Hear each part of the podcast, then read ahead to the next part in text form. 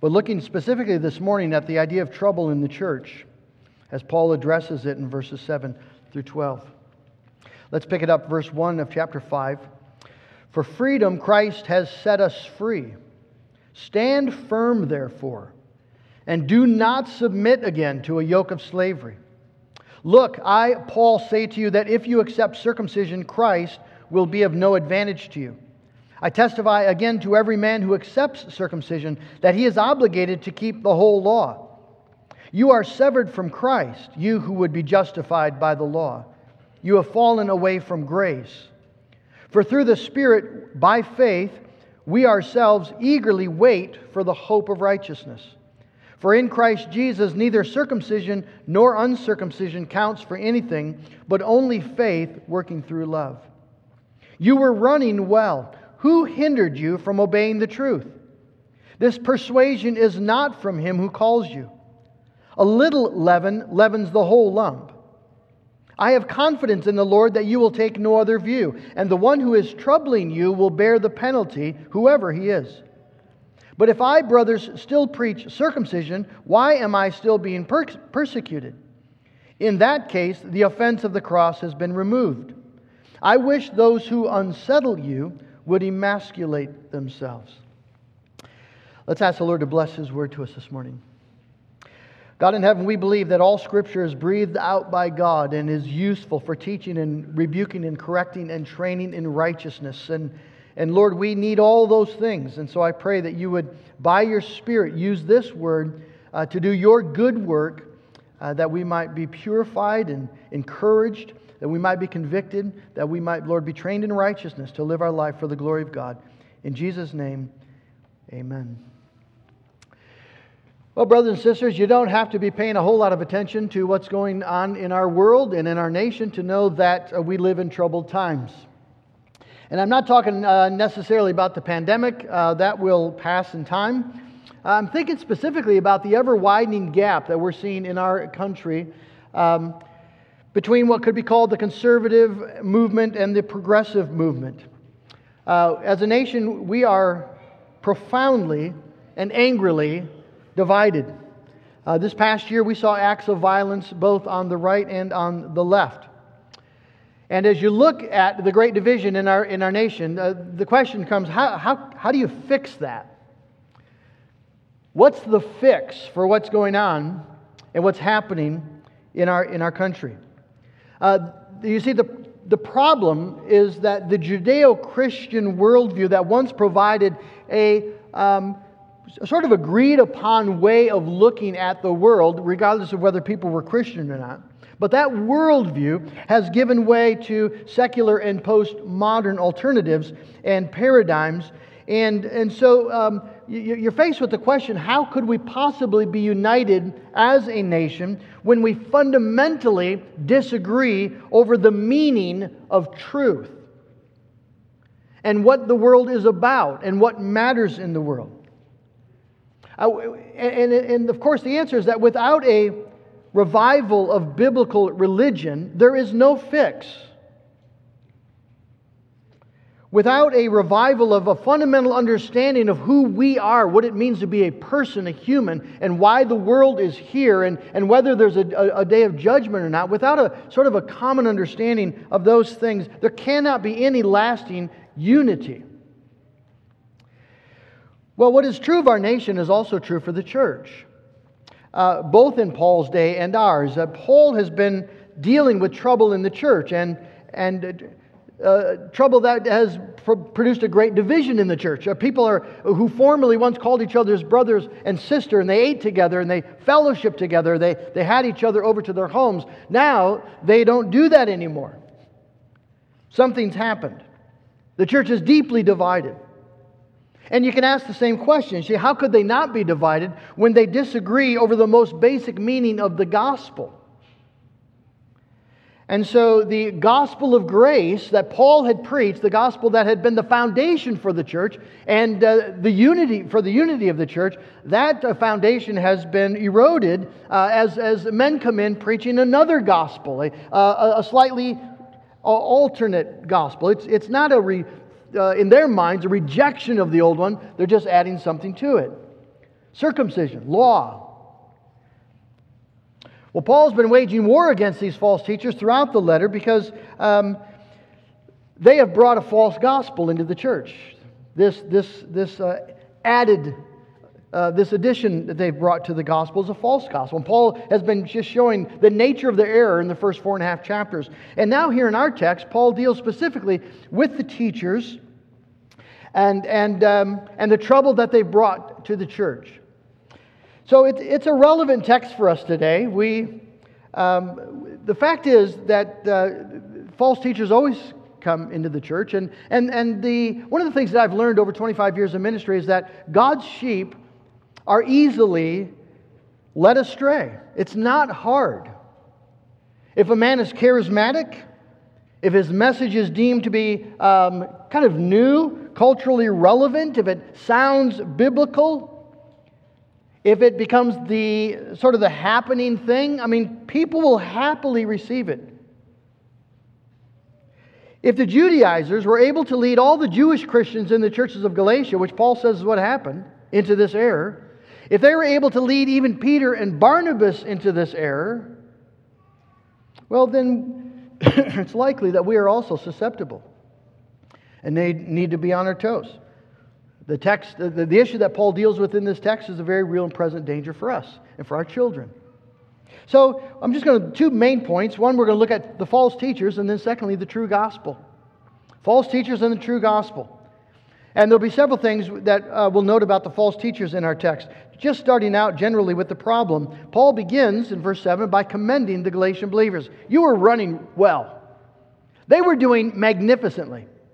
Paul had preached the gospel to them. The Holy Spirit had lit the fuse of faith, and, um, and they had believed that gospel, and uh, they were obeying the truth. They were living in light of the gospel. It was wonderful to see.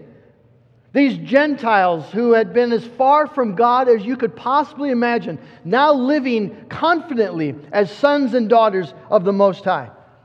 Living by faith, living in grace living in all the joy and the freedom that was theirs in Christ Jesus. They were doing wonderfully well.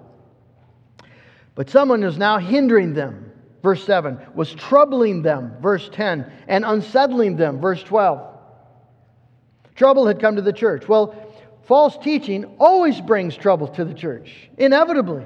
Bad theology will always bear bad fruit. And in the Galatian churches, the theological error, you could say, well, this is just a disagreement over, you know, the meaning of the gospel.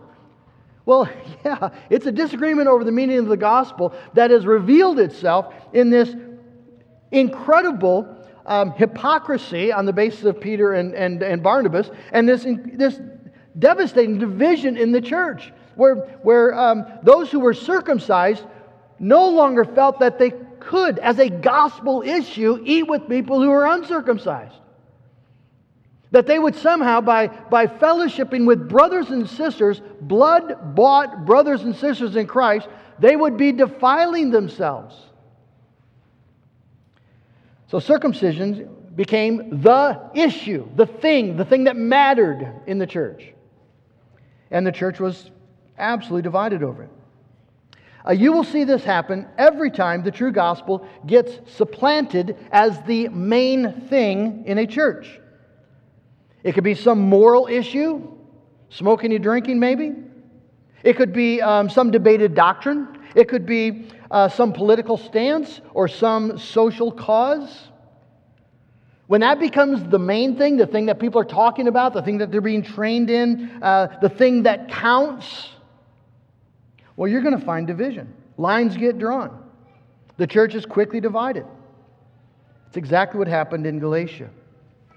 And the question that Paul has for them is a very simple question Who did this to you? Verse 7 Who hindered you from obeying the truth? The, the word hindered here, uh, it, it, can mean to, to, cut off. Like a, you're running this race and someone just cuts in and, uh, and, and you're knocked out of the race. And Paul says, well who did that to you? Uh, you were doing so well. And now you're in danger of falling away from grace.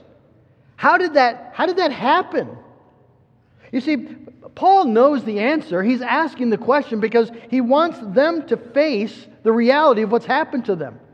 He wants them to, uh, to own it and to identify those who were troubling them. You see, Paul, the apostle, could stand there and point it out all day long, but, and he has been in, in, in the book of letter of Galatians, but until they own it, until they say, uh, yeah, how did that happen to us? We used to be this, this, this tightly knit community of, of faith. And we were all about the same thing. We were all about Jesus. And now, now something's happened. How did that happen to us? Who cut in on us? What are their names? You see, if they don't own it to that level, they'll never deal with it. And they have to deal with it because it's destroying them. And there's something very sinister about what's happening to them. Paul um, asks them to consider the source of this problem. The, this persuasion, he says in verse 8, is not from him who calls you. That's a pretty ominous sentence. This persuasion is not from him who calls you. Paul wants them to understand that they did not just sort of stumble into this problem, into this trouble, this error. Uh, they, someone talked them into it. Someone persuaded them, convinced them to believe things that are not true. And that's, is, of course, how false teaching works, isn't it? Uh, it's what false teachers do. And I was, as I was uh, you know, studying this and, and preparing this, I just thought, you know, I can ask the question how did Rob Bell get thousands, thousands of people, most of them from solid evangelical and reformed backgrounds, to adopt his false teaching concerning the Bible and the gospel? How did that happen? And the answer is just simply, he talked them into it. He, he, just, he just did what I'm doing. He just talked to them. But he did it very cleverly. He did it winsomely, did it with a lot of catchy illustrations, did it uh, with professionally produced videos, did it in a way that seemed very culturally relevant. It seemed to be um, very concerned about lost people. It, it, it seemed, right, to be good. But, but he just talked, and people were persuaded to believe that maybe the, uh, the virgin birth of Jesus Christ is not a necessary spring for the trampoline of your faith. And that, that, uh, that, that maybe the Bible is, instead of being the revealed word of God to us, is man's word about God. And maybe there is no such thing as hell. And people believed it. You see, you just got to wake up to how these things happen in the church. It doesn't just sort of accidentally, uh, error doesn't just accidentally or magically appear. Error is introduced. Uh, men come and persuade. And that's exactly what's happened in, in, in the churches of Galatia. They had been persuaded to believe things that were not true, things that were actually opposed to the gospel. And Paul is saying, it's not from him who called you. It's, and the reason he can be sure of that, you see, is because it's contrary to the gospel of God. In, in, uh, in chapter 1, verse 6, Paul had said, I'm astonished you're so quickly deserting him who called you in the grace of Christ and are turning to a different gospel. The one who had called them, God Himself, had called them to a gospel of grace. The grace uh, of God for sinners in the life, death, and resurrection of Jesus Christ. That is the gospel that had proved to be the power of God unto their salvation. And so it just stands to reason that a different gospel, the Judaizer gospel, the gospel about circumcision and keeping the law and, and um, with God's help being good enough, right, to be saved, well, that could not possibly have come from God. Ryken says if the salvation God offers comes by grace, then what the, the Galatians were hearing from those who were trying to cut them off was obviously not from God. So, if it's not from God, where is it coming from? What is, what is Paul suggesting here? I mean, is, is Paul actually insinuating that these well meant, though misled, we can agree that they were wrong, but, but these well meant men, uh, professing Christians who knew their Bibles, who, who've come from Jerusalem, that, is Paul trying to suggest that these men are uh, actually agents of the devil? Seriously? Yeah, that's it. It's exactly what he's suggesting. You see, Paul has no illusions about the spiritual struggle that takes place in the heavenly realms when it comes to the church of Jesus Christ.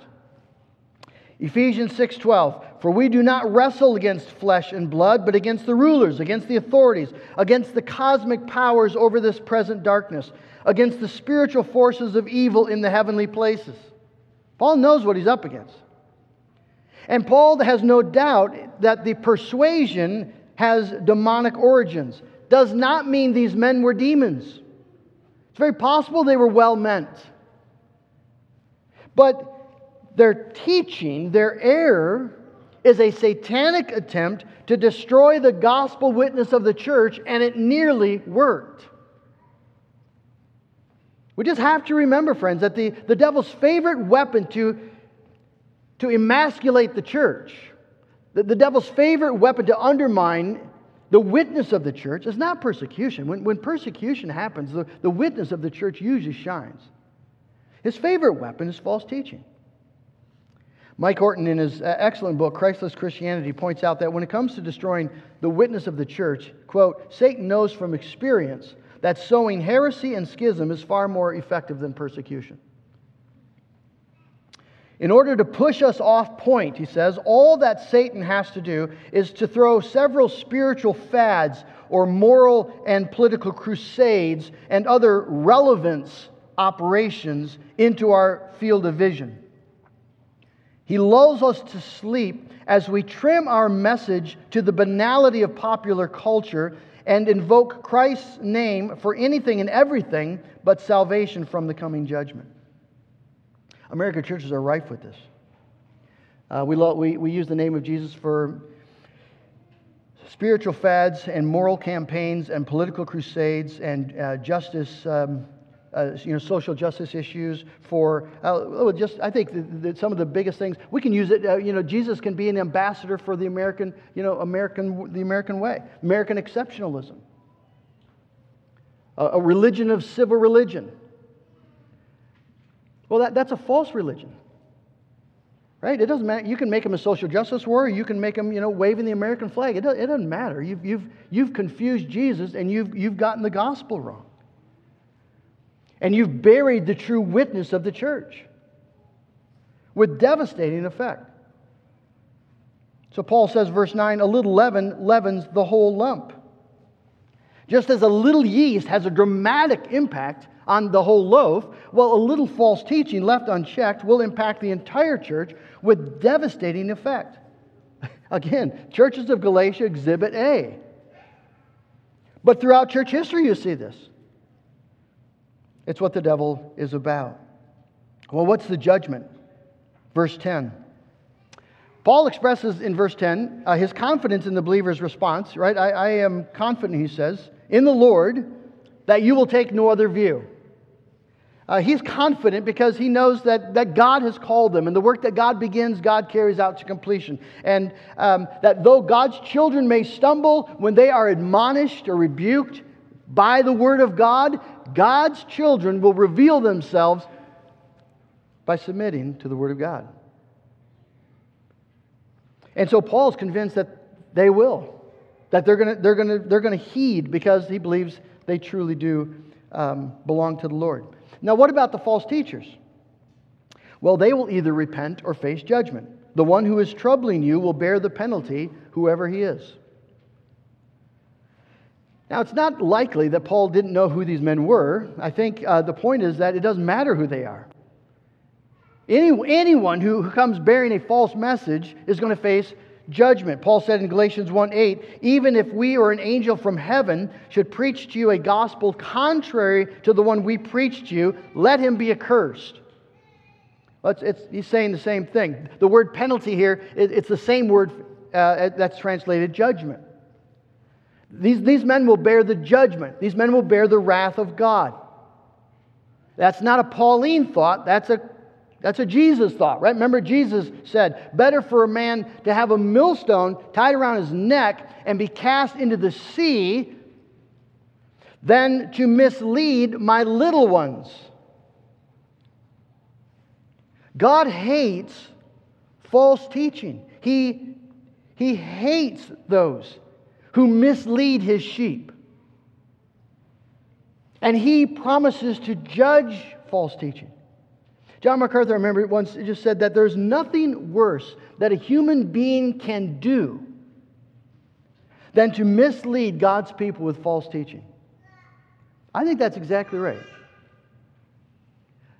I think that makes a, that makes a serial killer look tame.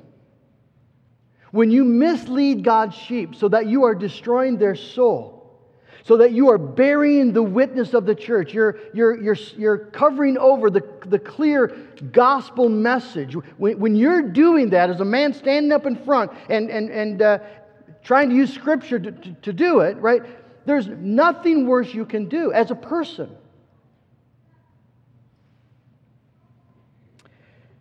It's an awful, awful thing that Paul's pointing out here. For the time being, Paul says, I wish those who unsettle you would emasculate themselves. Um, now, there's all kinds of debate. You can read about it um, in the commentaries. Uh, is Paul speaking metaphorically, hyperbolically, literally? And should apostles talk like this? Uh, that'll be some of the questions. But don't miss the main point, you see. Paul is speaking of men who were troubling the church, causing strife and division in the church because they were twisting the gospel and opposing the gospel. And Paul loves the church of Christ. And Paul loves the gospel of God's free grace for sinners through the death of Jesus Christ. And Paul is infuriated at the damage and division and deception being caused by these purveyors of a false religion. He's incensed. John Stott says his sentiment sounds to our ears both coarse and malicious. We may be quite sure, however, that it was due neither to an intemperate spirit nor to a thirst for revenge, but to his deep love for the people of God and the gospel of God. I venture to say that if we were as concerned for God's church and God's word as Paul was, we too would wish that false teachers might cease from the land. Maybe our failure to be incensed with false teaching comes less from the fact that we're just sort of easy come, easy go people, or that we're just trying to be polite, kind, and maybe just comes from we don't, we don't, we don't love the church of Jesus Christ like Paul did. Or the gospel of Jesus Christ, the way Paul did. Maybe that's what's going on. Well, what is that true gospel? Paul points to it in verse 11. But if I, brothers, still preach circumcision, why am I still being persecuted? In that case, the offense of the cross has been removed. You see, some were apparently saying that Paul was okay with circumcision, and in one sense, that was true. Paul had Timothy circumcised. And he did that because it opened a door for Paul to do ministry to the Jews. But uh, Paul has just made it very clear circumcision or uncircumcision, uncircumcision, it makes no difference. It doesn't matter. Now, when it comes to things of salvation, and Paul clearly was never preaching circumcision. To preach circumcision is to say that circumcision is a necessary part of being made right with God. Well, that's anathema to Paul. What Paul preached was Christ crucified, Jesus, the Son of God, nailed to a cross a spear ripped into his side so blood and water flows out. That's the, that's the gospel that Paul preached. Remember uh, in chapter 3, verse 1, Paul says, O foolish Galatians, who has bewitched you? It was before your eyes that Jesus Christ was publicly portrayed as crucified. Paul had done that for them. He painted the picture for them of the innocent, spotless Lamb of God, made a sacrifice for sinners by being nailed to a cross. And that message, you see, is why Paul is being persecuted. He's, he's relentlessly persecuted. The Jews hate him, the Romans hate him. Why? Why is, why is that message so offensive? It's foolishness to the Greeks, it's, it's a stumbling block to the Jews. Why? What is the offense of the cross? Well, here's the offense of the cross it is God's damning indictment of mankind. You see, the message of the cross is that every single person justly deserves eternal punishment in hell. Every person, even little babies. That's the message of the cross. And the cross says, on top of that, that we can do absolutely nothing to rescue ourselves. The cross, you see, says that what Jesus endured is what we deserved the wrath of God. And, and the cross says that humanity is utterly incapable of redeeming itself, that, that it took the very Son of God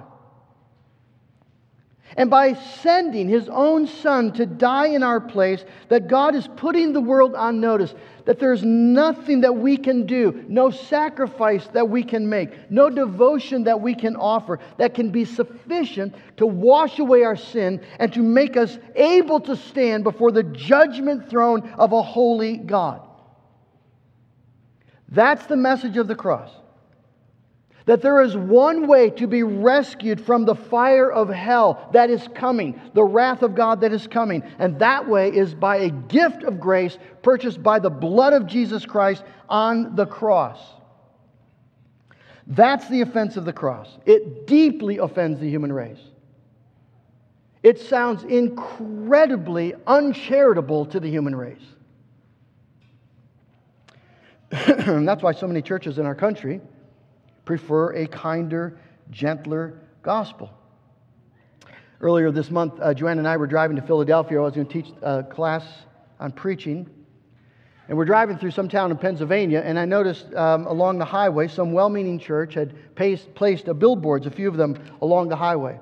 Uh, and one, one of them said, A hurting? Question mark. Jesus offers healing. Another one said, Anxious? Question mark. Jesus offers peace. And I thought to myself, that is a perverted gospel. It grossly underestimates the nature of human need. And it ends up selling Jesus as an emotional therapy product. Now, that, is not, that was not their intent. But, but you see, churches throughout the country abound in that sort of language. That's the gospel that, that's brought. Jesus as, as an emotional healer. Jesus as the one who can, who can you know, restore to you your dignity and your self worth. If, if you don't believe me, just go out and look. Listen. It, it's well meant, it's just not the gospel. You see, where are the billboards that say, dead in sin? Bound for hell? Jesus died to rescue you from the wrath that is to come. That's the gospel. I know it sounds harsh, it, it, it, sounds, it sounds offensive. It's, it's the gospel. That's what Paul preaches. We preach Christ and Him crucified. Why was he crucified? To rescue sinners from the wrath of God. That's why he was crucified. And anything, anything that undermines that, anything that, that, that covers that over in some way, because we're interested in, in other causes, it undermines the gospel. It covers, it buries the gospel. That's why you see the pure gospel matters. People, people get lost by diluted gospels. You, you just look at church history. And you, and you see how, how over and over again the church will get off onto other things. They'll get off onto uh, you know, a, a, social gospel. Or they'll get off onto you know, who can, who can you know, get the highest score on the theology test. Now, those things matter, but they're not the gospel. I was just, do you know why, why I left the CRC? It's 1990, 1994. Um, and um, I, was, I, took a class, no, this was summer of 93. Summer of 93. I took a class at Calvin Seminary because I was intending to go into ministry in the CRC. Women in office thing was, was, was taking place. I was concerned about that. Uh, but I took a class because I, I, I was intending to move forward. It was a class on church planting. And the, and the professor put up uh, on the blackboard, he said, We used to think that God speaks his gospel to the church, he draws an arrow, God, church, arrow, and the church speaks the gospel to the world. That's how we used to think. Now we know that God speaks the gospel, God speaks the gospel to the world, and God speaks the gospel to the church, and the church speaks the gospel to the world, and the world speaks the gospel to the church. Well, I was confused. And so I went to him and said, Well, how does the world speak the gospel to the church? And he says, Well, in 1976, the, uh, the province of, uh, uh, of Ontario, in ha- uh, Hamilton, the city of Hamilton in Ontario, Canada, passed a law mandating handicap ramps for every public building. I was still confused. I said, Well, how is that the gospel? I said, that, That's not the gospel. And he said, Well, we clearly have very different understandings of what the gospel is. And he was clearly right. The gospel, I was taught, has nothing, it, it is nothing you do, it is nothing that you feel. The gospel is a message that comes to you about what God has done in Jesus Christ for you. That's the gospel. Now, the gospel has ramifications, but the ramifications are never the gospel. And as soon as you confuse the two, you're subverting the gospel. Friends, we got to be clear about this. People get lost otherwise. You can take health wealth teaching, you can take American civil religion, you can take social justice activism, you can take Jesus as the healer of the emotions. They are diluted, truncated gospels and will leave sinners dead in their sin because the message of Christ crucified gets drowned out. And that's the essence. That's the power of God unto salvation. That is our hope. That's our life. That's our peace. Jesus gave himself for our sins to deliver us from this present evil age. Galatians 1. He died bearing our sin so that we might be clothed with his righteousness. Jesus died as an outcast so that we might be made sons and daughters of the Most High God. He died in ab- abject poverty that we might be made heirs of all the riches of glory. Jesus, the Son of God, loved me and gave himself for me. That is the gospel of the grace of God. And friends, for the sake of your soul and for the sake of your children, don't let anyone ever persuade you otherwise. Amen. Oh God in heaven, we are easily misled. And Father, we uh, can easily also, in our pride, think that being right makes us righteous. I thank you, Lord, that the gospel absolutely humbles all of us. It's not our orthodoxy, it's not our intentions, it's not our activism, it's not our patriotism. None of this counts. But the only thing that counts is faith faith in Jesus Christ, the Son of God crucified for me. And that faith working itself out then in love as as I humbly receive the gospel. And that gospel powerfully transforms my life.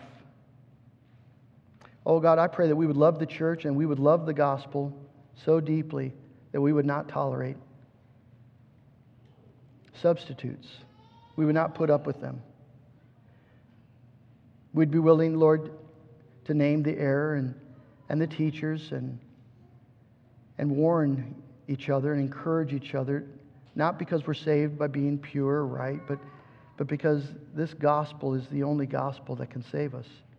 It's the only gospel that can save our children. And the devil is at work and at war with the church of Jesus Christ.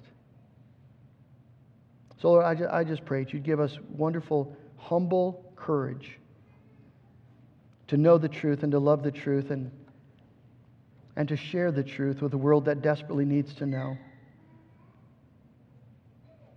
That we'd be unashamed to speak the offensive message of the cross, knowing that you will use that message to gather your lost, to gather the elect, to build up the church.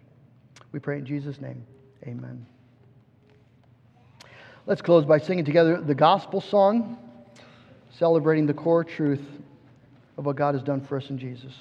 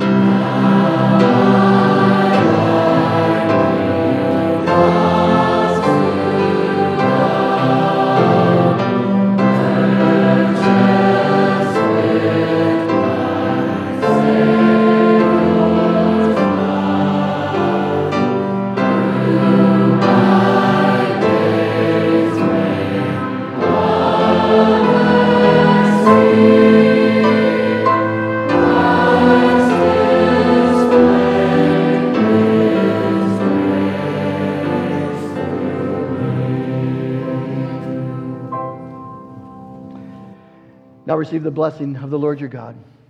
May the Lord bless you and keep you. The Lord make his face to shine upon you and be gracious to you. The Lord lift up the countenance, his countenance upon you and give you his peace. Amen.